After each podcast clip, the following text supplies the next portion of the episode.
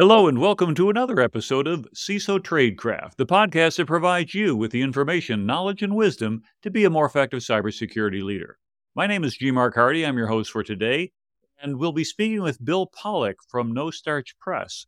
But before we get going and talking about books and publishing and public charity and a whole lot of fascinating things, let me share with you briefly a message from our sponsor. Risk3Sixty is cybersecurity technology and consulting firm that works with high growth technology firms to help leaders build, manage, and certify security, privacy, and compliance programs.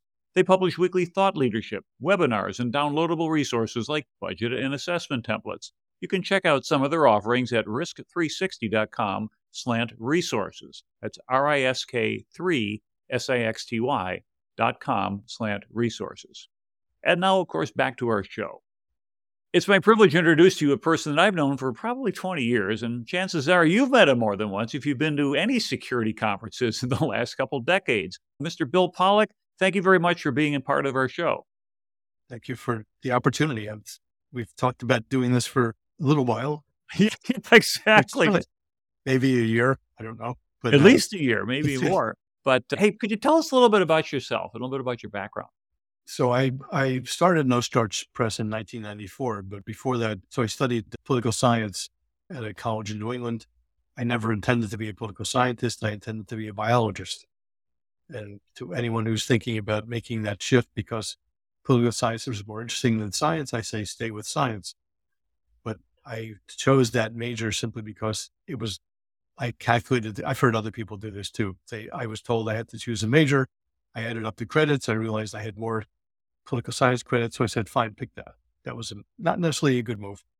I ended up after college going into a post-bac pre-med program. I was on my way to medical school, was guaranteed admission. I dropped out the morning of my first organic chemistry test because I wanted to learn science and that's not what people were there for. So I ended up going into medical book publishing at a company called Springer Verlag, which is this huge company now worldwide. And I used to rewrite the books about things like mitral valve transplants. I used to read the books. They were easy to read. I never had a problem with any of the medical stuff. And I would just rewrite it because it wasn't good. So I've been doing that since I started that in 87. I went into textbook publishing after that. And then I worked at Freeman and Company. I was a biology editor. I got back to my roots, trying to acquire biology books. In 1990, I'm very proud to say that I attempted to create a software based molecular modeling kit, which would be very useful today because I got tired of building space filling, you know, like, like build, building roller stick models. It's like, okay, that one took me 20 minutes to make. So in 1990, there was a product called Alchemy from Tripos Associates, which ran up a floppy and you could actually use wireframes and see, you know, structure and function, which is what was key. But I got fired from Freeman. One of the, one of the typical things in my business, book business, is that you have people who are fundamentally incompetent running company and they put all the onus on their editor. So they just go around and fire. They literally would, she, this person would fire one editor every few months and then just got around to me. One book, that one book that I really wanted to do, which ended up on the market is called Machinery of Life, which has beautiful watercolor paintings of the interiors of cells.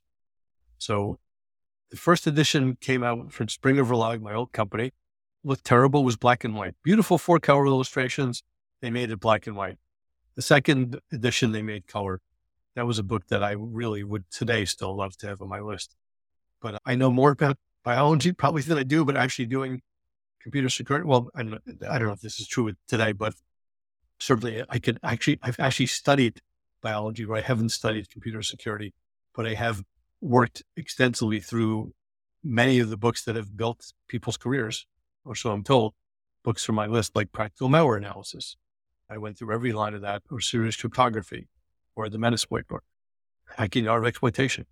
And and you've really become sort of the guy that everybody sees at the security conferences. Though you ended up starting No Starch Press 30 years ago. So congratulations. I mean, a lot of companies never make it past one or two years, but here you are three decades later. That's absolutely awesome. Now, when you started No Starch Press, were you going to be focused on computer security or was it start in biology and migrate over? How did you end up being in this space? Oh, I forgot one important book publishing position. I after Freeman, I went to Osborne McGraw Hill.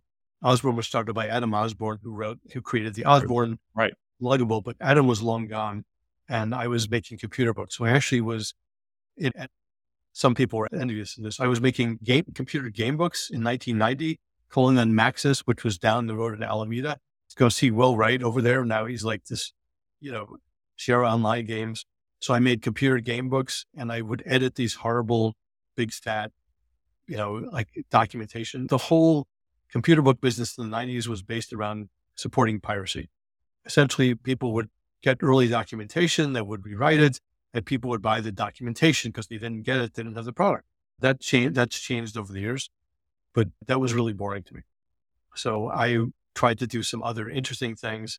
I did the same thing that I do today, which is I would edit everything. My biggest success there was a book called Sound Blaster, the official book, for lack of a better name. Basically, people were trying to put in Sound Blaster sound cards and couldn't get them to work. So we documented the tools that were in there, the software and such. And uh, basically, I think I lost five pounds editing that book because it needed a lot of wood. Hmm. not exaggerating. No, I can believe it. I, I, I, don't know if you'd recommend it as a diet program for people editing a book like that. But it worked for me, but I didn't actually need to lose the five pounds. I just did because I used when I was younger, I used to work like nonstop. Now I probably work nonstop, but not in linearly. I just do a bunch of things. So that okay. that and when I got fired from that job, I had a the when I was hired, they loved me. Then there was a power vacuum. And then the new guy thought I was interesting to a point. And then after he was running around the office, punching chairs, telling me I should go see a psychologist, he can't be. It's like, great. I had a business plan and I launched No Starch. So the plan was never to do security, but to do tech books that had character. And I started by doing books like the Needle Crafter's Computer Companion that basically showed you, it was way ahead of its time, how to use a computer for sewing and quilting, I did one on astronomy. I published a guide to the Jewish internet. I did a book on gardening and uh, figuring everyone was using the web. But really, wasn't that happening in 1994? I remember in the early days, even before there was a Google search, that I knew one person who basically one of his books he published was really a list of all of his links, all the good, cool stuff that he had organized and cataloged and things such as that. I think his name was Armin Morin. And he made a small fortune that way by just saying, Hey, I have indexed the internet and here's a gigantic hierarchical right. directory that you can look for things. Right. And of course, Google drove that out of business very quickly. But early on, I think those of us who weren't there in the 90s kind of assumed that all the infrastructure that we rely upon was there, and it really wasn't. And, uh, and so security books back then were it's a kind of few and far between. They might have been technical in terms of either here's how to do stuff. He said they're focused on piracy, which I think is kind of interesting because I go back and look at some early books that we've had, and I've got a few up here on my shelf. And I think that some of those early volumes that came out there were a bit of a risk, I think, not only for the author, but the publisher, kind of like the old Abbie Hoffman Steal This Book, where it was a little bit of a countercultural, where even the title of the book says, well, go steal it. But were they that radical, or were they really just technical people trying to make a point about here's how to use these new tools that are coming and how to be, make them more functional? Well, so one book that put us on the map early when it came to security that actually brought me into the whole hacking slash security field was Steal This Computer Book, which I published in 1997. And we wrote the entire thing, the entire thing, and collected all the software. I had an author, but it needed a lot of work. Mm-hmm. So I did it. I almost canceled it. It went through two other editors. We put that out as an homage to Abbie Hoffman, and people will say, "What a great title!" And it's not my title, really. But anyway, that that book gave me a really interesting introduction to a lot of kind of the hacking underground, and also the kind of things that people do.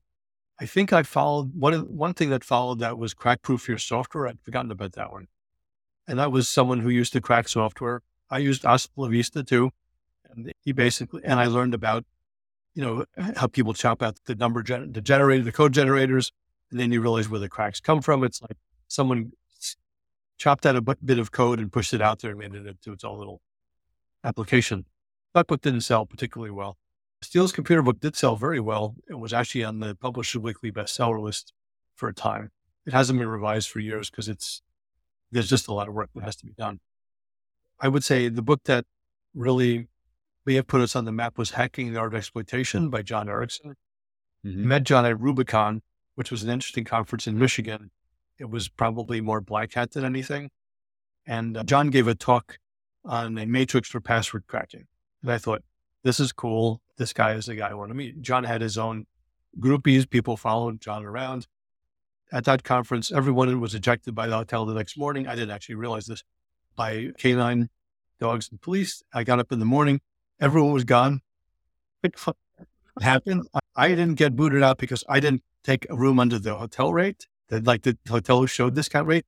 So that's a lesson to everyone. Just maybe you don't want to use the show rate if you depending on your conference. And I had to go find them. They were scattered around the city. But but that book was the first book at the time. The books that people were buying were Hacking Exposed, and not to take anything away from Hacking Exposed. A lot of them were Foundstone people who've built their own businesses, very successful businesses. But a lot of those books were basically point and click, do this, and you know, here's an attack. And I would look through these, and it's like I'm not re- really learning anything from them. So I published Hacking the Art of Exploitation, which basically shows you how attacks work with code. And that book is only has only got through two editions. The last one was 2008, and it's still usually in my top 10 bestsellers. Wow. A testament to the way you can make technical books that don't date by focusing on core topics that people can learn over time. Practical malware analysis is probably 11 years old. It's still by far the best selling book on malware analysis. Yeah, that's a very good point. I think I tend to be one of those people where people say, Gee, Mark, when are you going to get your book out? And, part of me wants to say, well, I want it to be sort of evergreen. I don't want it to be, you know, Windows XP secrets or something yeah. like that, or you know, going ahead and Internet Explorer 8 uh, tips and tricks, because those obviously come already with a fuse that's lit that's going to shorten it down. But I think you raise a very good point that there are some general topics, how to think about things, how to go ahead and get the mindset around being able to look at a system. As you say, as a hacker, as someone who produces an outcome the designer of the program, the code didn't think of, you, you go ahead and you look at a system and you go, wait a minute, I didn't think about this. And then you pull something out and, and it works. And that's some of that's intuition. Some of that is, I guess, sometimes just who you are, because I've always been able to do that. And I think that's attracted me to this line of work is ever since I had started working with systems, I could look at them and go, mm, that thing right there. And do you find then that in reading these books that they help to impart that ability to gain those insights or does it simply is it like a, someone trying to read a book on playing the piano but they don't know anything about music so they end up just pushing the keys in the right order i always have made sure that when we mentor our authors that we're trying to we try to get try to bring their voice out so mm-hmm. you should feel like they're in the book and we've i have our editors focus on making sure that things are clear we have editors in house and none of our competitors edit everything the way no one does edit the way that we do. Mm-hmm. You know, I used to rewrite six to eight books a year myself. I, I haven't done that since serious cryptography. And, and when I say rewrite, I go through and read every line. I spend an hour a page on that book. Mm-hmm. But my basic directive to the editors is when your mind starts to undercut, and if you're and if you can't figure something out, try to puzzle through it. Editing the editing process is a lot like writing code. When you're really dug into a book, you've got blocks of information in your brain. You're trying to reorganize it to make sense of. I remember watching my son code. It's very similar. It's a very intense, it, it should be a very intense process. It's generally two to three solid hours where it, just as with writing code, if someone interrupts you when you're trying to write a program, you basically have, you can spend an hour trying to get back to where right. You, you lose the bubble and you got to go all back again. well, the whole flow of the program, what you're trying to do. So it's the same thing with text. If I would get interrupted, it's like what? Give me half an hour, I'll get back to where I was. So I expect a level of engagement from our editors with the author, where we're basically working with authors based on a series of notes that I've made over the years about things that we do when we edit. Look, we want to make sure that code is explained. We don't want to over explain the code. We don't want to just load code up, code examples of something in the, like in the case of our Metasploit book, which was by far the leading title Metasploit for years. Dave Kennedy has took the lead for the most part. So that book, we Metasploit is a very chatty product, and if you want to ha- know how stuff works, you push a button, you'll get four pages of output. So when that book came to me after it was it went through another editor's hands, I said, "What is this? What why do we need to read the output? I'll just push. If I just want to get help, I just type what is dash H and I have help. I don't mm-hmm. need to print it in the book. So I pared that code down and focused on making it's not coded, it was just output. Focus on making it clear so you understand that there's an option. Take a look at the options. These are the options to use. We all have limited time. So why do I need a thousand page book on this product? What so what eh, I think Mark Twain said, I would have written a shorter book, but I didn't have enough time or something like that. I would have written a longer, I would have written a shorter letter if I had more time. Okay. All right. Okay. Thank you. Someone knows. I should look it up. But anyway, but that's the point. It's like, it takes a long time to edit like that because you're editing like each line and basic overall structure. But that's what makes my book stand out in the market. I, we lease sales figures from Nielsen, which says TV ratings. They do book sales. And you go into these markets and you look for what's selling. It's like 300 copies, 200 copies. Oh, 3,000 copies or 6,000. There's the No Starch. And this happened consistently. And sometimes it's 23,000 or it's 50,000 mm-hmm. In, mm-hmm. in certain markets. There's a lot of overpublishing going on right now due to the advent of print on demand and companies who they've seen their sales decreasing. This is my estimate. No one's told me this, but they can see it. Their unit sales are increasing per title, so they just make more titles which means less effort spent on making good books. I spend more effort on making good books every day. I'm every day I go to work. And it was interesting. I was reading something I think just last night about a generative AI tool that someone had open source. He said, you just give it the parameters of what you want and it will write you an entire story. And then you Absolutely. can publish it. And so now what we're going to see is the signal to noise ratio is just going to go through the floor as all this stuff comes out there and people have these Me Too things when it wasn't even me. But yet at No Starch, it's kind of standing uniquely to say, no, this is solid stuff. And it represents not only well written material, but extraordinarily well edited. And I uh, personally, I appreciate that because when I started working with SANS, uh, geez, more than a decade ago, my first job was working as an executive editor in some of the white paper program. And I was reviewing and writing and rewriting and I still have my Strunk and White that I can go look at and remember how all those little elements of style and the like. But what was interesting is I found out that some people who were technically brilliant were quite honestly horrible writers when it came down to the English language. Yes. And sometimes the reverse was true that people would write really tight prose, but they weren't saying anything of great significance. Kind of what you find. Absolutely. I mean, I'm not going to give you a specific. Yeah, exactly. We don't mention authors. You never want to embarrass anybody. Yeah, I mean, I can tell you, you know, people said something like, I didn't realize that this person would touch a good writer. And it's like, they're not. I mean, I wrote everything, but it's like good stage lighting. I don't, I've never put my name on the cover of a book, even though in many cases people were actually reading mostly my writing. But yeah, I remember it, editing a book, but about 14 years ago. And I put an Easter egg in there because for years I've been telling people about G Mark's Law. Half of what you know about security will be obsolete in 18 months. So I made sure that worked its way into print. So now you can go ahead and reference it. Well, say, go look mm-hmm. at that book that was published way back when. And it's like, oh, wow. And I never put my name anywhere on the book, even though I had done a lot of extensive work on it, because that wasn't my job. Right. And so it's important that we stay in our lanes. And as you think about that, as people come up with ideas and say, I really know a lot about something, or I think I know a lot about something, what's a good way to validate whether a person does or does not have a book in, in their mind? Could they come in there? Do they write a little outline and you look at it and you go, meh? Or do you look at it and go, tell me more? What's the process if somebody is thinking, I'd like to publish something? How do they go about doing that? One thing that I always keep in mind is that if you say you want to write a book on a topic, and I say that's cool, that's only the beginning of the conversation because what you have in your mind may be completely different from what I think should be done. Mm-hmm. So I want I every author to actually write a book proposal, a full plan, just like when you go to build a house, you don't just say like, I'm just going to build this three story house looks like this. Great, let's start building it. Oh, we forgot. Oh, the beam doesn't go here, or we have no beams. There's no door out of the room.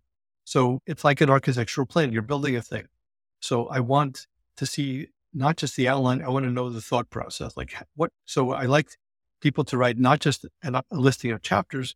I like to write what I call, for lack of a better term, a paragraph outline. Tell me the paragraph, what each chapter has. So you're basically writing essentially a synopsis of the chapter you haven't written. Someone who I think has the best chance of success will be able to write that. Will be able to explain to you what's going to be in the book, and also paint a picture of what the book will look like. A book is a physical object. I mean, ebooks are not, but I don't, I start with always print book first. So I say to authors, if you can picture the book in your mind and t- essentially turn the pages, you're well on your way. If you can't, I'll help you get there. I'm on author calls all the time now. We went remote in March 2020. So I mentioned to you before the call, I'm spending probably five hours a day on video calls. I used to reject every single one prior to March 2020.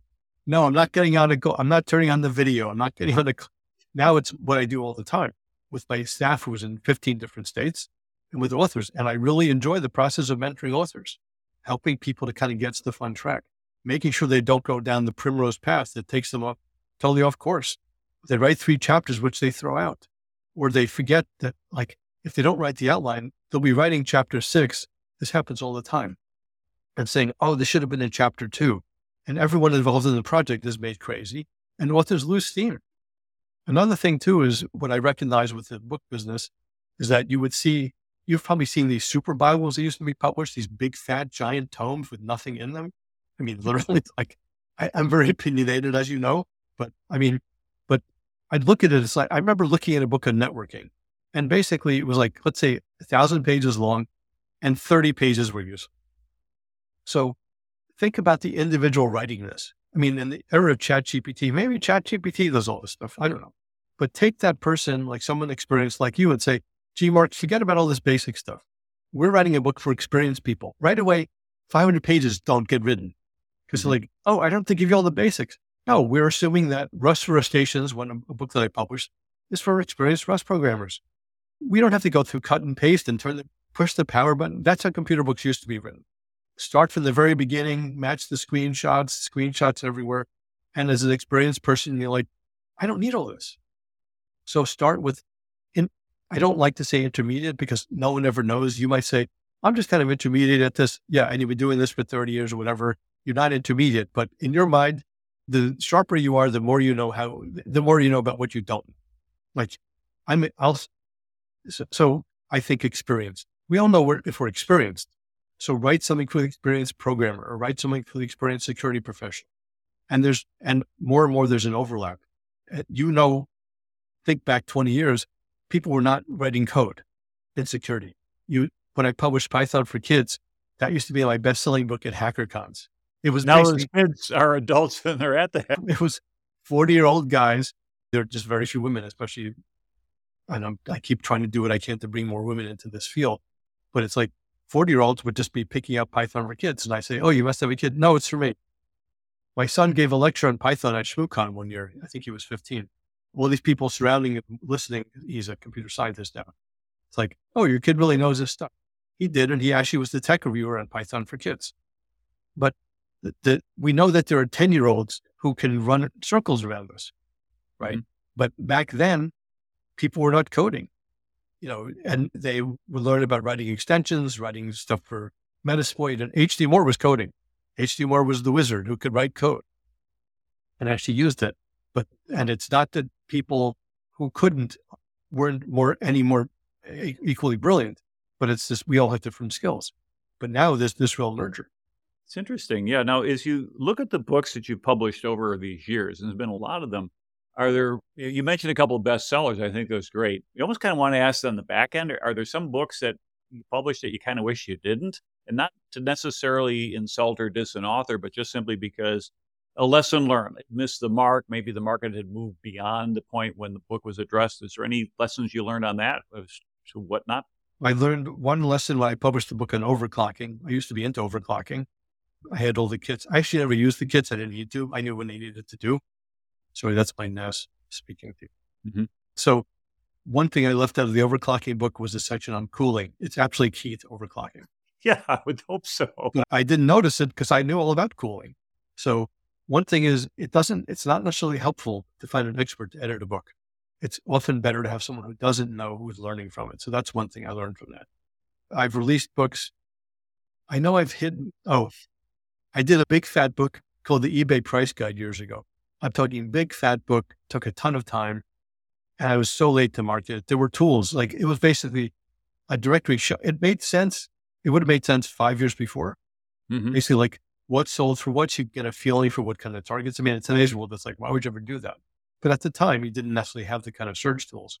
But by the time I released the book, there were great ways to find out what, that information, and the book was useless. And we spent so many count, countless hours on that. I yeah, published the book. Please continue. I published a book called The Computer Phone Book. This seems laughable today, but basically, and the whole companies have built businesses around this. Basically, like ways to dial companies reach a live person. This was probably pre. This might have been pre-web. I don't remember. No, I don't think so. But anyway, it was a cool idea. I but it just didn't really. The market wasn't there. There was no need for it, and I was and I didn't see. Well, I predicted the demise of the internet in 1994, I think, or the web. I just said uh, the web, I was just like a public library. It's going to go nowhere. So I'm not a futurist by any means. But I I was early to market with certain books like the Gardener's Computer Companion. Now people are probably using software for gardening. People were doing, I, mean, I could go on, but like I've definitely missed markets. I've been either ahead of the market or behind the market. And you don't want to come out too early and you certainly don't want to come out too late. In today's world, with the advent of so many books, if you come out late into the like machine learning market, like there are so many books that don't sell, you just become an also ran. Yeah, that occurs to me. I was, what I was getting ready to say a moment ago is that with the machine learning and now with the generative AI, I would think that if you try to put a book out, it'd be obsolete in 45 days. I mean, we're just changing at such a rapid pace it's almost as if to say, don't read about it. Just get your fingers on the keyboard and just spend hours with it and, until you start figuring it out. I heard exactly that from, I was at MIT and I knocked on the door of a very high profile AI researcher. And I said, you know, book publisher, he said, I will never write a book because, and he said, because it'll be out of date in six months or less. So yeah, and in that area, and that's what's happening. And that's not an area for us. We will be doing a basic book about how AI works and this book is actually great because AI fundamentally, the basic stuff is probably not going to change that much, but all the applications and the latest advances and stuff that will change. But at core, AI is built on a core set of tools. So the people who learned about AI 20 years ago are not irrelevant today. We're not, I am amazed by how many books are coming out on Chat GPT. That seems pointless. In the security field, I mean, when I talk about InfoSec, I, I tend to stay away from tools because the tools change too quickly and focus on, for example, practical packet analysis, ways to use packets to analyze what's going on in the network. The most useful parts of the book for many people are the scenarios, and they'll just basically ignore the networking stuff. I published the TCP/IP guide in 2003 or 2005, and that was IPv6 throughout. That book still sells today just the way it did when it came out. It was way ahead of its time. That book was early. No one was using IPv6. But now well, probably still no one's using IPv6, but it's still relevant. Well, if you look actually at Google, if you Google the term IPv6 adoption rate, you'll find that from Google, which they track all of their traffic, over 40% now mm-hmm. is IPv6, going from about 1% eight or nine years ago. And it, it, it's like, I wish my 401k were like that. I wouldn't be doing this anymore. I'd have my own island because it's just gone through the roof. And it's a normal process as we go there. And of course, that's just kind of foundational protocols. Mm-hmm. So, mm-hmm. but let's go back to an author. So somebody is developed an ability, they're really good at something. Someone said, you ought to write a book, or somebody says, I'd like to write a book. Mm-hmm. Then they look out there, and of course, there's all these publishers and things like that. What's the value proposition for a potential author to come to No Starch Press? Well, let's talk generally about the nature of the author book publishing arrangement. Whenever you sign a contract with a book publisher, you're giving up something. With a publisher will pay you a royalty at some level, there are different things to look at in the publishing agreement. Like we pay a flat royalty, which is unusual in the business, as in if it's 15%, we're going to pay 50% of all on certain sales period. We don't cut the royalty rate. We, it will increase for ebooks. It'll increase for foreign rights sales, but we're not cutting it for different types of sales. People are, you know, you're not a publishing professional, nor should you expect it to be expected to, to be one. But there are certain aspects of the publishing agreement that authors don't evaluate and it's and what they'll see typically is, oh, this one's going to pay me 17%. No Starch is only going to pay me 15%. But nominally, you might get effectively 6% because of the different types of cuts. People don't know how to value, evaluate that stuff. But publishing is a service business, number one. And this is going to tie to kind of the way I built my own business, right? So when you go to a publisher, you ought to get a level of service. Otherwise, why bother? Why not just do it yourself? We'll do it on LeanPub. And there's, and in some cases, there's absolutely, you know, it makes perfect sense. If you've got a high profile and you, you can pull it together and you want to do the work, do it on LeanPub. You, you can do it on Amazon CreateSpace, but you'll see the way that Amazon effectively monetizes every bit of the business. So if you want real marketing support, that's one cost. You want a professional cover, that's another cost. You want a real editor, and you, when you add it up, it becomes very significant. But in some cases, the book is so popular that you don't need that. So that's where you look at it and say, well, what can this publisher do for me? And in some cases, the answer is, I can do nothing more for you than they can do.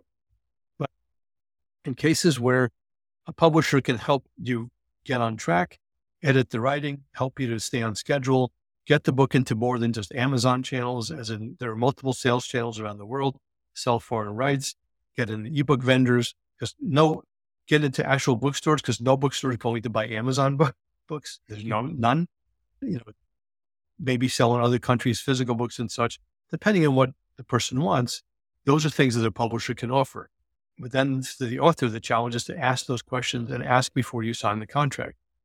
I, I say to authors too, like if one first, if a company sends you a contract, that, and you don't have to sign it right away. If they're actually interested, if I say to you, this is interesting, talk to me. I've had people I signed six years after I met them, 10 years, 20 years. If I think the person's good, I look for the person first.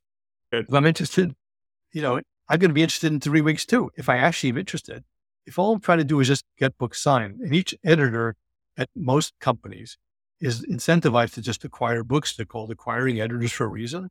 They just want to get stuff. And in today's world where it's all print on demand, which basically means effectively very little investment on the part of the publisher, it doesn't matter. Like people are trained to say, well, what's your first printing? And people will tell you, well, you know, we print on demand.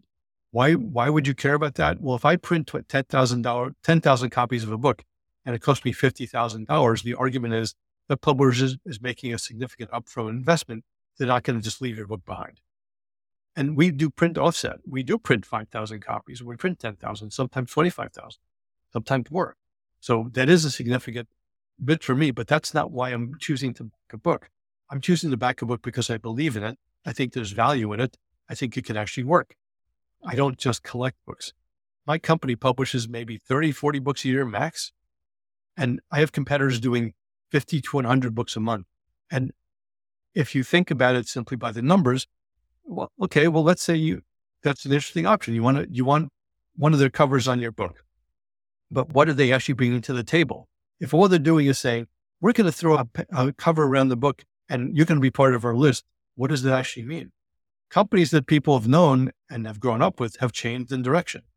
Companies that you you can think of who were like the standard for certain areas, like we we took over the whole Python book market because our competitors just left it behind. But because they're doing trainings, they're focused on, we don't do trainings. I'm not against doing trainings, but I don't know how to do it. I don't know how to do like, I mean, if it also comes to us and says, well, can you, we want to do a book and we have trainings to do. It's like, well, I don't have a training or I make books.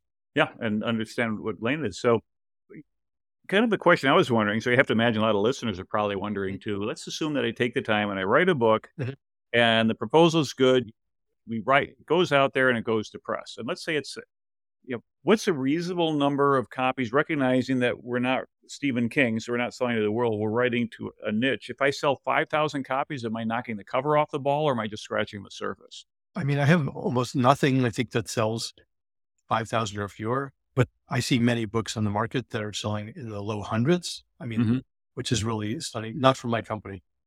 I have security books that have sold, you know, 50,000, 100,000 copies.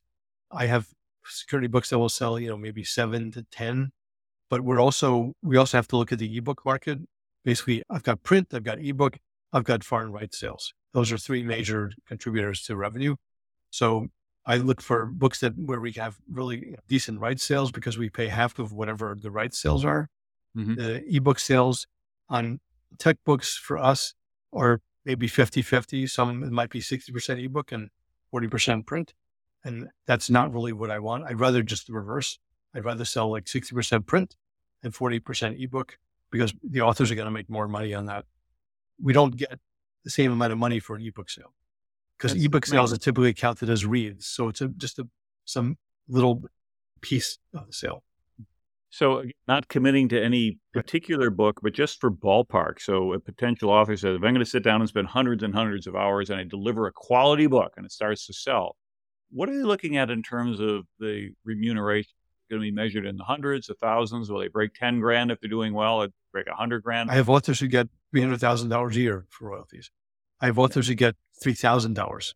So the, I think the first thing is don't write to get rich. Don't write mm-hmm. to replace your daytime job. I've got friends who do trainings in a weekend taking $100,000.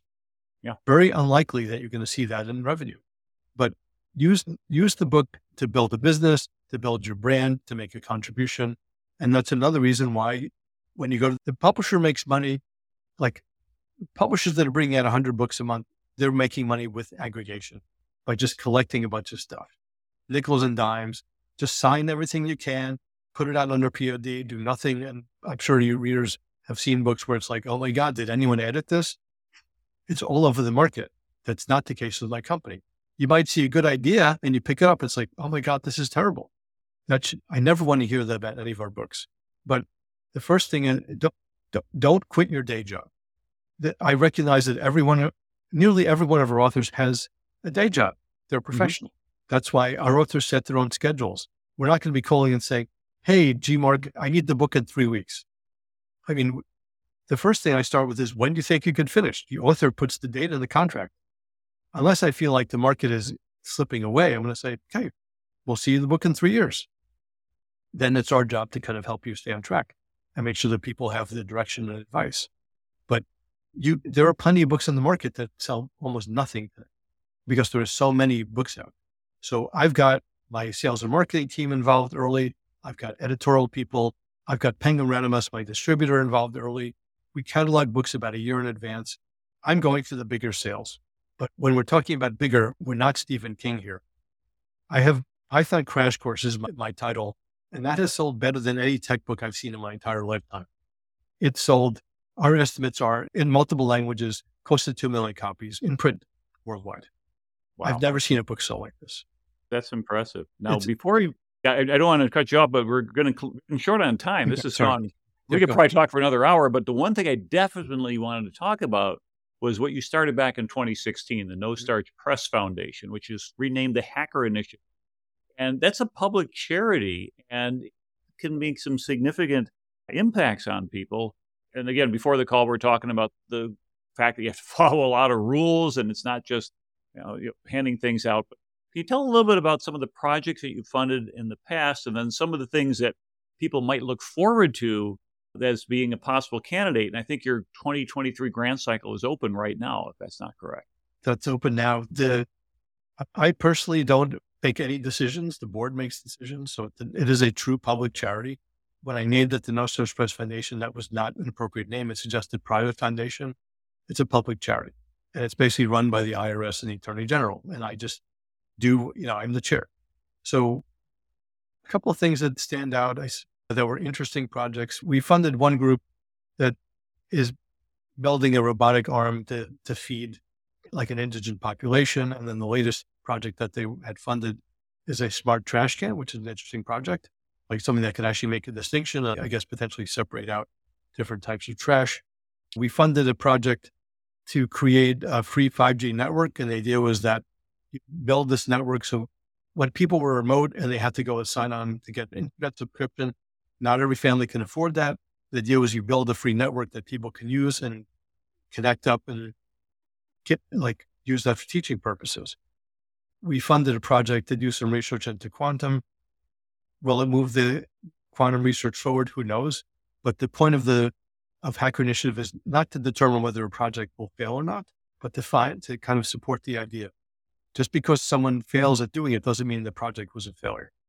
So, but the way it's structured is we have a programming committee, we have a mentorship committee, and the programming committee deals with the actual program of the nonprofit. So they're reviewing applications, which they then propose to the board. And ultimately, the board reviews the shortlist and might have questions. And then it, the board signs off on it. And the board is made up of multiple people. So, in terms of what they'll do this year, I don't know. I don't know what projects they're talking about. It's uh, it's an arm's length thing. I don't, they'll, they will come to the board with proposals, but the best way to understand what we're looking for is to read the mission statement because that's what we vote on. Like mm-hmm. there's a, it's registered with the IRS. It's approved by the IRS. That's what the, that's what we have to follow is our mission. And there's a set of exclusions. And when it comes to the board level, does it meet the mission of the nonprofit, of the, of the charity? Does it violate any exclusions? So if somebody had a really good idea that they just could use a little bit of help on the funding, how would they go ahead and contact the Hacker Initiative? There's a Google form at uh, hackerinitiative.org, hackerinitiative.org, and fill out the form and it goes to the programming committee and then they begin to review it. And it's, while there's a lot of focus on cybersecurity, it's not a cybersecurity focused public mm-hmm. charity. We define hackers broadly. So hackers could be someone in computer security, hackers could be someone building some new engineering project, someone doing some kind of experimental work in a lab and we look for impact and measurable results. These are not my terms, these are charity terms. So we need to be able to show our donors this is the impact. Otherwise, it's like, oh, we send five kids to a program is not something we'll do. But if we help people to build something, five kids build something interesting that can then be shared widely and has real impact, that's something we look to fund. That's really great. And I do appreciate both personally as well as professionally what you've done because You've spent 30 years in this community. You've helped so many people, A, become authors, but then also for those people who are the consumers of the books to gain the knowledge and the professional capabilities to improve their careers. And you've really been at the nexus of that. And now the next generation here to be able to create a public charity and then allow that as a conduit for more good things. And so you've done an awful lot and continue to do a lot for this community. And for that, I want to thank you on behalf of all of our listeners who I'm sure if they were here personally would like to say thank you in person. Sure. And it's really great. Any last thoughts before we wrap up? Anything, ideas you'd like to leave us with? When I think about where InfoSec is today, I compare it to the medical field. Remember, I was on my way to join the medical field. And when I realized at the time, there were a massive number of, of trade magazines. Everyone's got a specialty. And I see more and more of the communities like that. It's the field has matured dramatically. There are tons of companies, tons of funding. And I think there's a, probably a lot of feeling of the imposter syndrome. Why don't I write any code? Or I don't know how to actually do malware analysis. And I can't use a debugger. So I think we need to recognize that there are specialties in the field and some people are amazing at certain things and don't know anything about anything else. Your endocrinologist might not know how to fix your knee and vice versa. So I see in many ways a field that's ready to, and maybe already is, I'm sure, developing specialties. We've always had our heroes in the InfoSec community, but now we've got real standout people. This person is amazing as an assembly programmer. This person is amazing as a hardware hacker for you know, dealing with firmware. So much of it is apprentice work. So I'm looking now at areas where I can fill in gaps. Like we recently published a hardware hacking handbook, which is amazing, like voltage attacks and stuff. Like it's really interesting work by Colin O'Flynn and Jasper Van Woudenberg. Like I look for holes, things where, because how many books do people need to buy in the course of a year? what I'd like is for each book that I bring out actually solves a problem, makes people a lot smarter. And if it's only 200 pages long, it's 200 great pages. It's not like 200 pages of fluff. So you had asked earlier about, eh, and of Cole about the name No Starch Press. I think of it as basically meaning no bullshit. It doesn't, that's not a literal translation, right? But it's not stuffy, it's accessible. But I want people to pick up our books and like, and say, oh my God, this is amazing. Oh, it's got, I never understood that when I published Hacking Art of Exploitation, people would say, this is the best description of a buffer overflow, and it's five pages long. There were entire books written on buffer overflows. How much information do we actually need? You know, we need to understand stuff. We've got brains. We can go from there. I want people to be like the reason I started a public charity is to unlock the potential. I want the community to drive that. I put in over a million dollars into that charity of my own money. And to give back to the community. Unfortunately, I realize it's also a challenge to get people to understand what a public charity is. It's a lot more involved than I thought. But the money is still there, and we're looking for ways to make a difference with that money. And we need that insight from people or investment. And it's harder, a lot harder than I thought. But I hope that when I look back on my life, as I do, that I think that I've made contributions to people's careers or opened up the possibility where someone said, I've been trying to understand this for 10 years Thank you. I finally understand this. I don't write right. the books, but I try to make sure they're on track and Right. that they get the job done. Well, I thank you for all the work that you've done, and I think it's been wonderful. And I appreciate you being part of the CISO Tradecraft podcast. So this has been our guest, Bill Pollock. Thank you for listening. This is your host, G. Mark Hardy. If you're following us on your regular podcast channel, give us a five star or thumbs up so others can find us as well. And if you haven't yet listened to us or watched us on YouTube, come on over and subscribe. You get to see my smiling face every week. And besides, it's going to help us reach even more people. And that's the way that you can contribute to our community by helping other people get the message out. So until next time, thank you for listening and stay safe out there.